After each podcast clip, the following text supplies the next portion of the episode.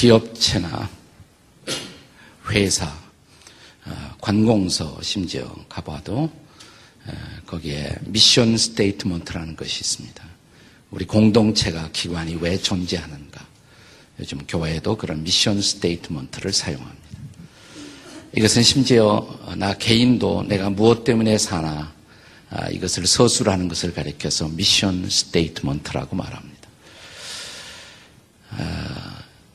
예수님이라는 분이 2000년 전 이 땅에 오셨는데 그분이 왜 오셨을까? 예수님의 mission statement를 성경이 기록할 때 누가복음 19장 10절에 보시면 이런 말씀이 있습니다. 인자가 온 것은 인자라는 것은 어, 사람의 아들, 예수님에 대한 별명이에요. 사람의 아들. 그는 하나님의 아들이신데 그가 사람의 아들이 되어 2000년 전 이 땅에 오신 이유를 설명하는 이 대목에 인자가 라는 말이 사용됩니다. 인자가 온 것은 잃어버린 자를 찾아 구원하려 하십니다.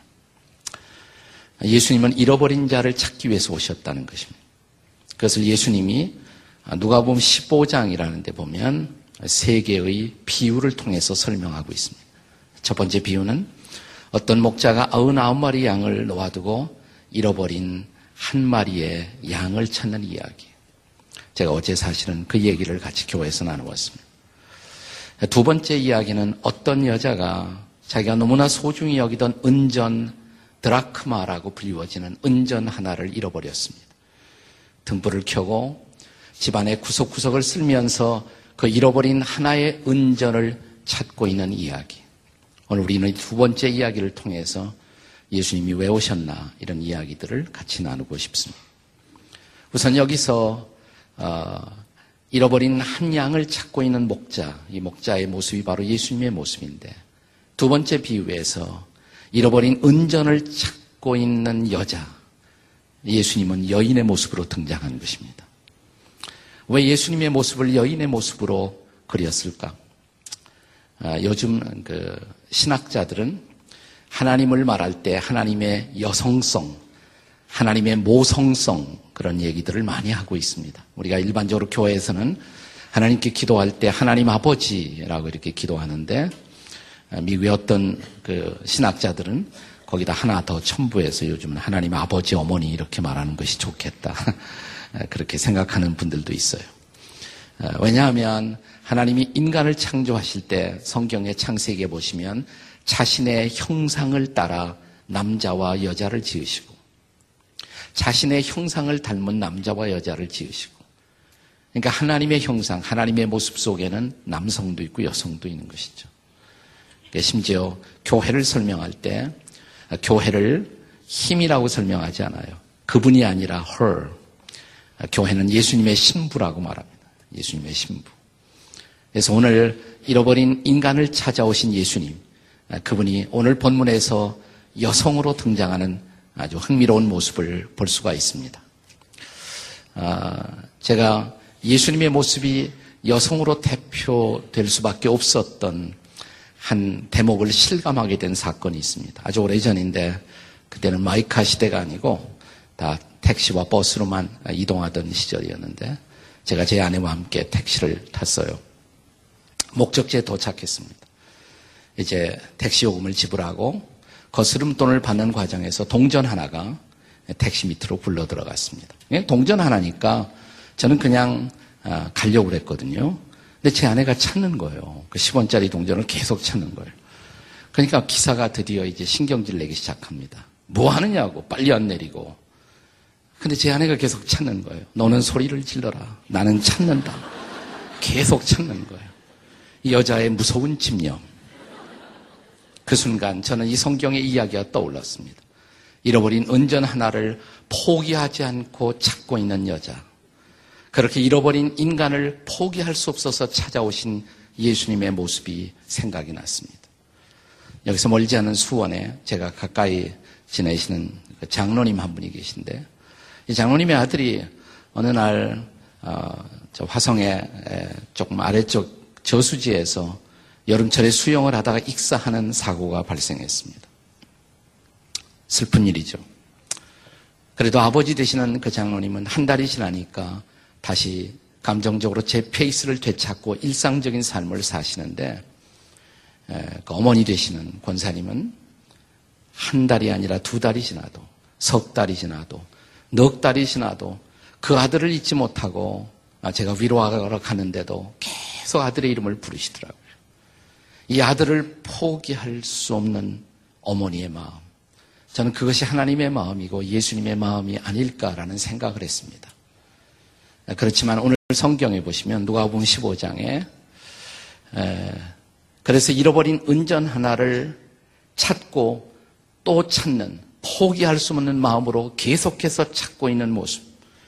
왜 이렇게 잃어버린 은전, 은전에 이 여인은 집착하고 있을까를 생각해 보았습니다.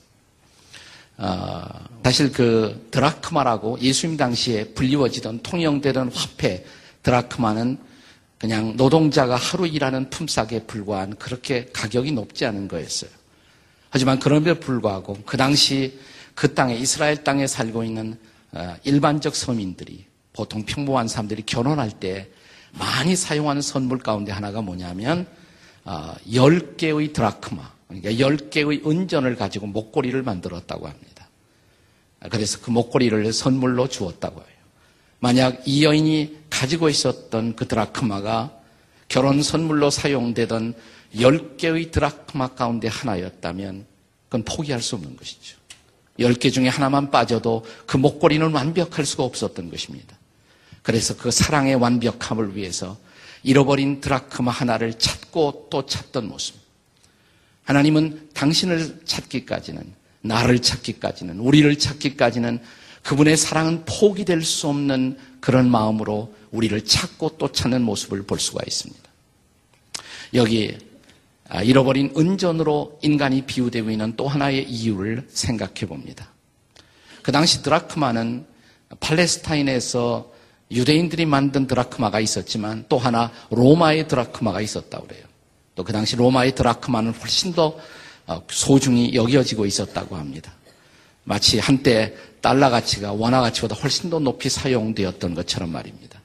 근데 로마의 드라크마를 그 당시 사람들이 소중히 여겼던 중요한 이유 중에 하나는 그 드라크마의 시자의 초상화가 로마의 황제의 초상화가 거기에 찍혀 있었기 때문에 그 드라크마를 소중히 여겼다고 합니다. 근데 그 드라크마를 잃어버린 거예요. 그러니까 포기할 수 없죠. 찾고 또 찾습니다. 하나님이 인간을 찾고 있는 이유.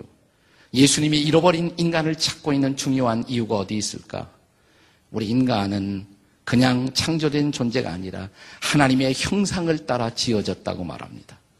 우리가 창세기 1장 성경의 첫 번째 페이지에 보면 하나님이 만물을 창조할 때 그의 창조의 방식을 설명하는 단어 가운데 계속 반복되는 단어 하나가 있습니다. 그 종류대로라는 단어예요. After its own kind. 그 종류대로. 종류대로 지으셨다. 개는 개같이, 소는 소같이, 말은 말같이, 여우는 여우같이. 근데 사람은 사람같이가 아니에요. 사람만은 하나님같이.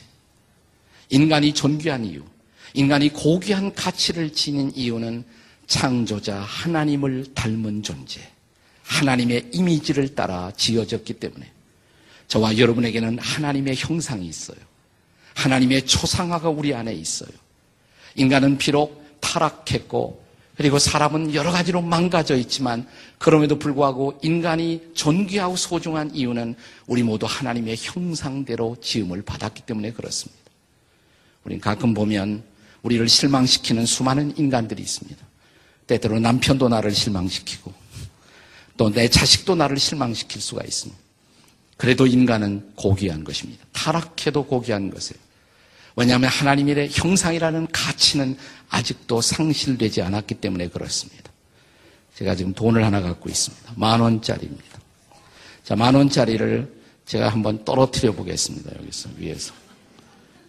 예, 만 원짜리가 추락한 것입니다. 이 만 원짜리를 제가 다시 한번 짓밟아 보겠습니다. 예.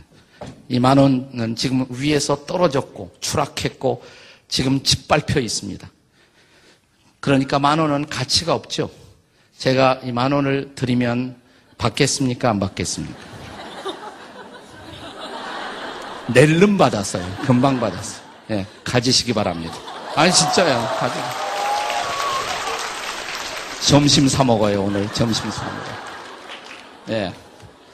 예. 짓밟힌 돈에도 불구하고 그대로 받았던 이유는 뭐냐면 아직도 가치가 있다. 인간은 타락했지만 우리 안에 하나님의 형상은 상처를 입었지만 그래도 인간은 아직도 소중해요. 그래서 하나님은 인간을 포기할 수 없다고 말씀하십니다. 그래서 하나님은 하나님의 아들 예수님을 보내서 이 땅에 우리를 찾아오셨다고 말합니다. 그리고 하나님은 인간을 집단으로 보시는 하나님이 아니에요. 한 사람 한 사람을 소중히 여깁니다. 그래서 여기 잃어버린 하나의 양을 포기할 수 없다고 말씀하시고 잃어버린 하나의 은전을 포기할 수 없다고 말씀하십니다. 한 사람의 가치. 성경은 한 사람의 가치를 온 천하와 바꿀 수 없는 것이라고 말씀하십니다. 사람이 만일 온 천하를 얻고도 자기의 생명을 잃어버리면 무엇이 유익하겠느냐? 한 사람의 가치는 온 세상과 맞먹는 소중한 가치를 지니는 것입니다. 당신은 포기될 수 없는 존재. 그래서 하나님은 당신을 사랑할 수밖에 없는, 당신을 쫓아올 수밖에 없는, 그래서 당신에게 모든 것을 걸고 그 사랑을 고백할 수밖에 없는 당신은 그렇게 소중한 한 사람인 것입니다. 저는 별로 영화를 그렇게 좋아하거나 즐겨하지는 않습니다. 싫어하는 것도 아니에요. 근데 제가 영화를 엔조이하지 못하는 이유는 저는 극장에 가끔 가면 그냥 5분도 못 돼서 깊은 입신의 경지에 들어갑니다. 늘 피곤하게 살라 살아서 그런지 나는 극장의 분위기가 그렇게 저로 하여금 잠들기에 알맞은 환경을 제공합니다. 그래서 나올 때 보면 무슨 영화를 봤는지 내용이 생각이 안 나요. 아, 그렇지만 목사님 이런 영화는 꼭 보세요. 그러면 시대에 뒤떨어지지 않게 해서 가끔 봅니다. 제가 본 몇 안 되는 영화 가운데 오랜 세월이 지나도 지금도 생생하게 기억되는 영화 하나가 있어요. 거장 스필버그가 만들었던 Schindler's List라는 영화가 있죠. 여러분 중에 기억하시는 분들이 많이 있을 것입니다. 독일 사람 미스터 쉰들러가 유태인들을 구출하고 있는 이야기. 가스실로 가는 그들을 막아서서 그들을 돈으로 사서라도 유태인들의 생명을 구출했던 사람의 이야기. 드디어 2차 대전이 끝났습니다. 이제 유대인들은 자유를 얻은 것이죠. 기뻐해야 할 마당이에요. 그런데 이 쉰들러스 이스트 영화의 마지막 장면에 보면 이 주인공이 막 포효처럼 부르짖는 장면이 나옵니다. 막 소리를 질러요. 내가 저 시계를 팔 수가 있었더라면, 내가 이 배지를 팔 수가 있었더라면, 내가 타고 다니는 자동차를 팔 수가 있었더라면, 한 사람이라도, 아니 몇 사람이라도, 아니 열 사람이라도 더, 더 유대인들을 깨시실로 가는 저들을 구할 수가 있었을 터인데, 라는 후회의 부르짖음을 토하고 있었을 때, 유대인 랍비 한 사람이 그 앞에 다가옵니다.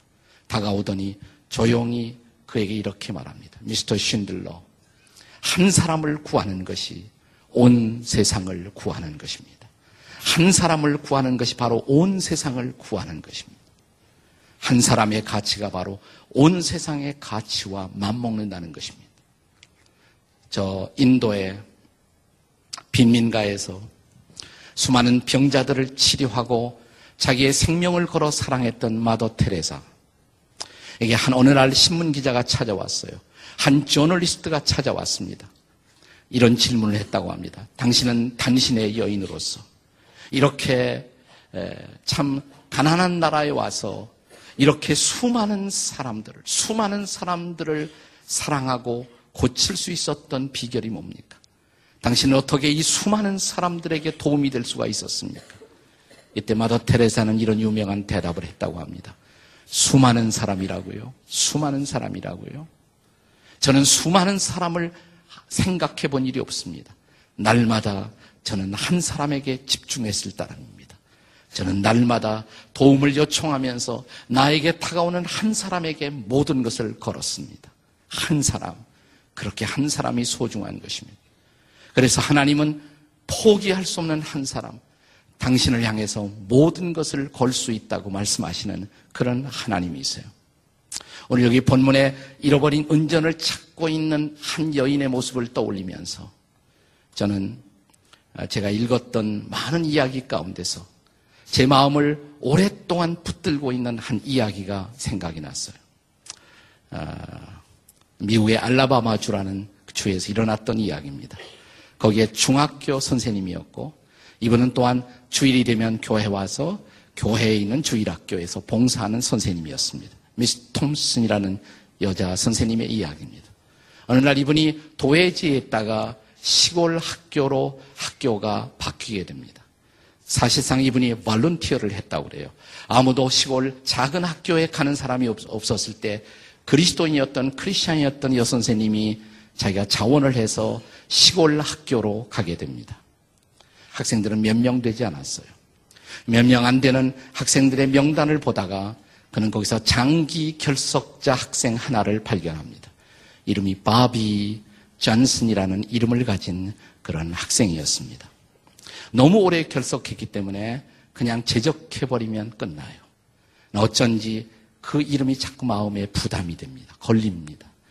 그래서 그 명단을 보고 기도했다고 합니다. 하나님, 하나님이 사랑하는 한 사람이라면 제가 이 학생을 어떻게 도와주어야 할지 하나님이 저에게 지혜를 가르쳐 주십시오.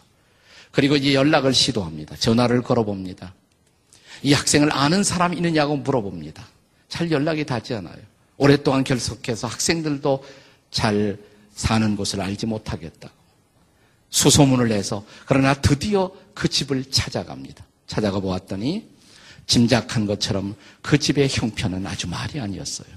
아버지는 아, 알코올 중독자, 거기다 마약 중독자, drug addicts. 그래서 술 중독자, 마약 중독자로 그날도 술을 퍼마시고 쓰러져 있었고 엄마는 집을 나갔고 또 이 학생의 동생도 집을 나가 있었고 근데 이 학생이 집에 있더래요. 아버지 옆에.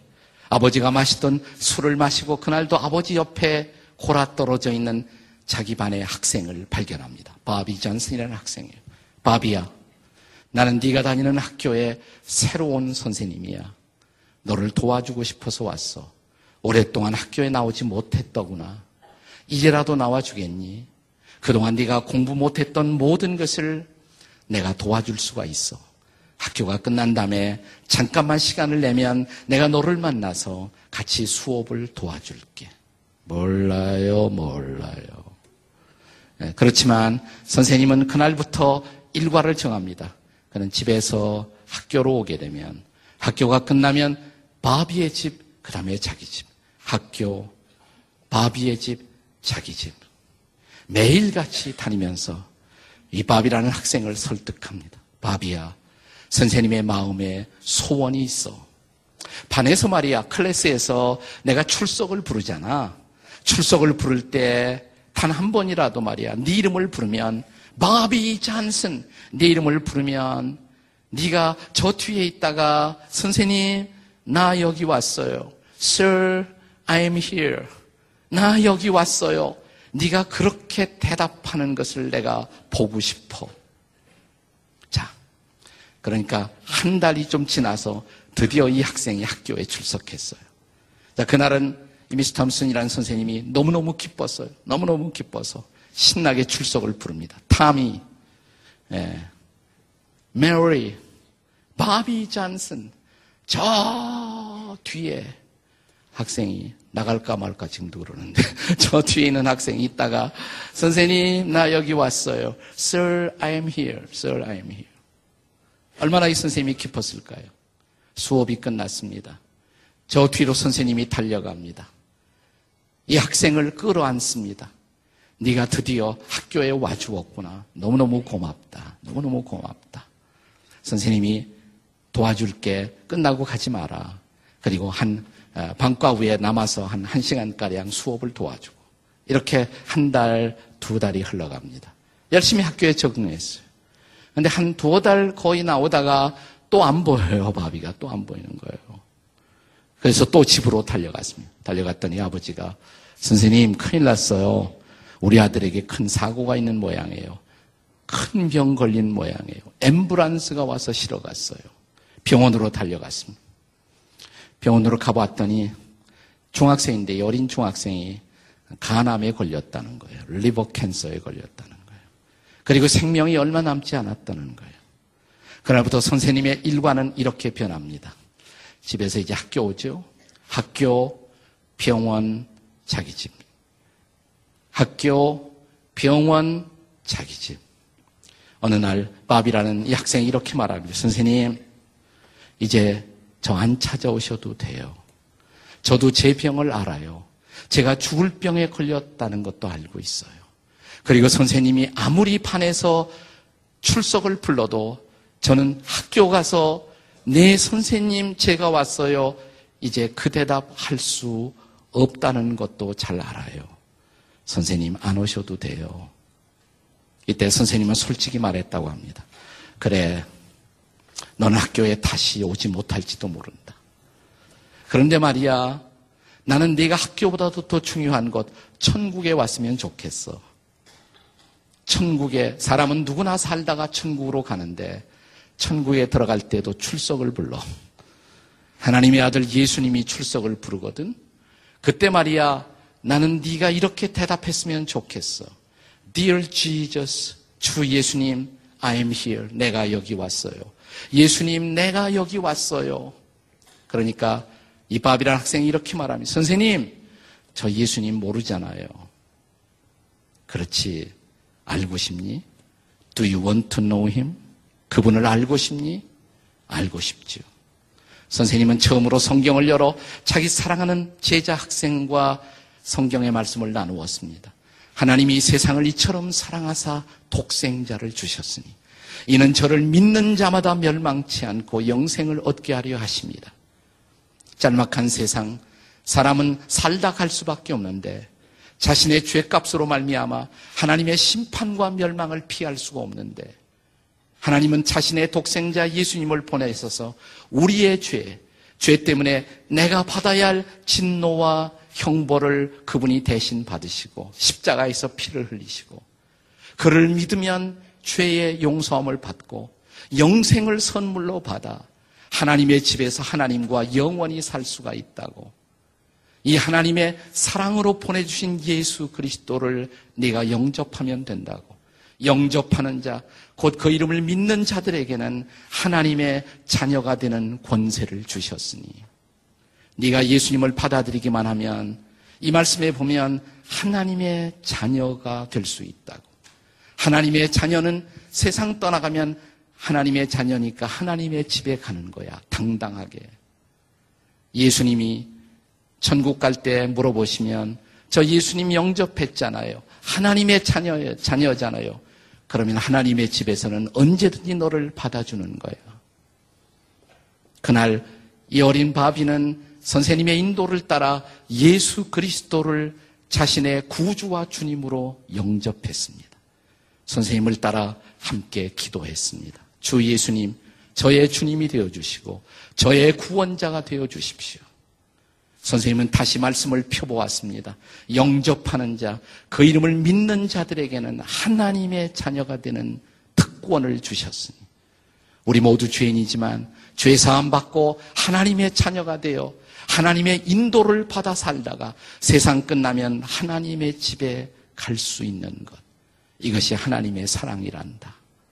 그날 사랑하는 제자와 함께 찬양을 하고 함께 기도를 하고 함께 기뻐하는 시간을 가졌습니다. 한 두 주가 흘러갔습니다. 학교에서 가르치고 있는데 이 밥이라는 학생의 아버지가 전화를 했대요. 선생님, 큰일 났어요. 우리 아들이 아마 세상 떠나갈 것 같아요. 선생님은 수업을 중단하고 달려갔습니다. 이 어린 바비가 병원에서 코마 상태 속에, 무의식 상태 속에 들어가 있었습니다. 집을 나갔던 어머니도 소식을 듣고 달려왔습니다. 동생도 달려왔습니다. 이제 이 밥이라는 이 어린 학생이 있는 병실에 가족들이 함께 모여 앉아 조용히 그를 지켜보고 있었습니다. 선생님도 병상 곁에 다가가서 기도하고 있었어요. 근데 잠시 후에 코마 상태 속에 들어가 있던 어린 바비의 입술이 움직이기 시작하더래요. 조금씩 입술이 움직여요. Dear Jesus, I am here. 주 예수님, 나 여기 왔어요. 주 예수님, 나 여기 왔어요. 몇 번씩 그 말을 반복하다가 바비는 조용히 눈을 감았습니다. 선생님은 어린 제자의 영혼을 눈을 감기면서 하늘나라로 보내었습니다. 오늘 성경의 이야기 속에 한 여자가 은전을 찾았을 때 그 은전이 할 수 있는 일은 아무것도 없었어요. 그냥 자기를 찾아오는 그 여인의 손길을 거부하지 않고 그냥 그 손길을 받아들인 것밖에 한 일이 없어요. 아마 그 은전이 그 먼지 속에서 소리칠 수 있다면 이 소리밖에 못했을 거예요. 나 여기 있어요. 나 여기 왔어요. 그리고 나를 찾아오시는 그분의 손길을 받아들이는 순간 이 은전은 다시 여인의 품 안으로 돌아간 것입니다. 그리고 그 은전은 다시 여인의 사랑의 목걸이가 되었을 것이고 오늘 성경에 보시면 너무 기뻐 은전 찾은 잔치를 엽니다. 사랑하는 여러분, 오늘 우리가 하나님을 잘 모르지만 많은 사람들이 그냥 우리가 할 수 있는 말, 이 말 한마디밖에 없을지도 모릅니다. 나 여기 왔어요. 그렇습니다. 내가 그분을 찾는 것이 아니라 그분이 우리를 찾아오셨다고. 하나님이 여러분을 찾고 있다고. 예수님이 여러분을 찾고 있다고. 당신은 먼지 속에 있어야 할 사람이 아니라고. 등불을 켜고 내 마음의 빛을 비춰주면서 내가 너를 찾고 있다고 말씀하시는 그분의 손길 앞에, 그분의 음성 앞에 여러분은 그냥 이렇게 반응하시면 되는 겁니다. 주님, 저 여기 있어요. 하나님, 나 여기 있어요. 그 순간 우리는 그분의 손 안에 들어갑니다. 그리고 다시 그분의 황홀한 목걸이가 됩니다. 그분의 영원한 사랑의 대상이 될 것입니다. 오늘 이 시간 나를 찾아오시는 사랑의 하나님 앞에 우리가 이렇게 말할 수 있을까요? 하나님, 나 여기 왔어요. 기도하시겠습니다. 머리 숙여 기도하시겠습니다.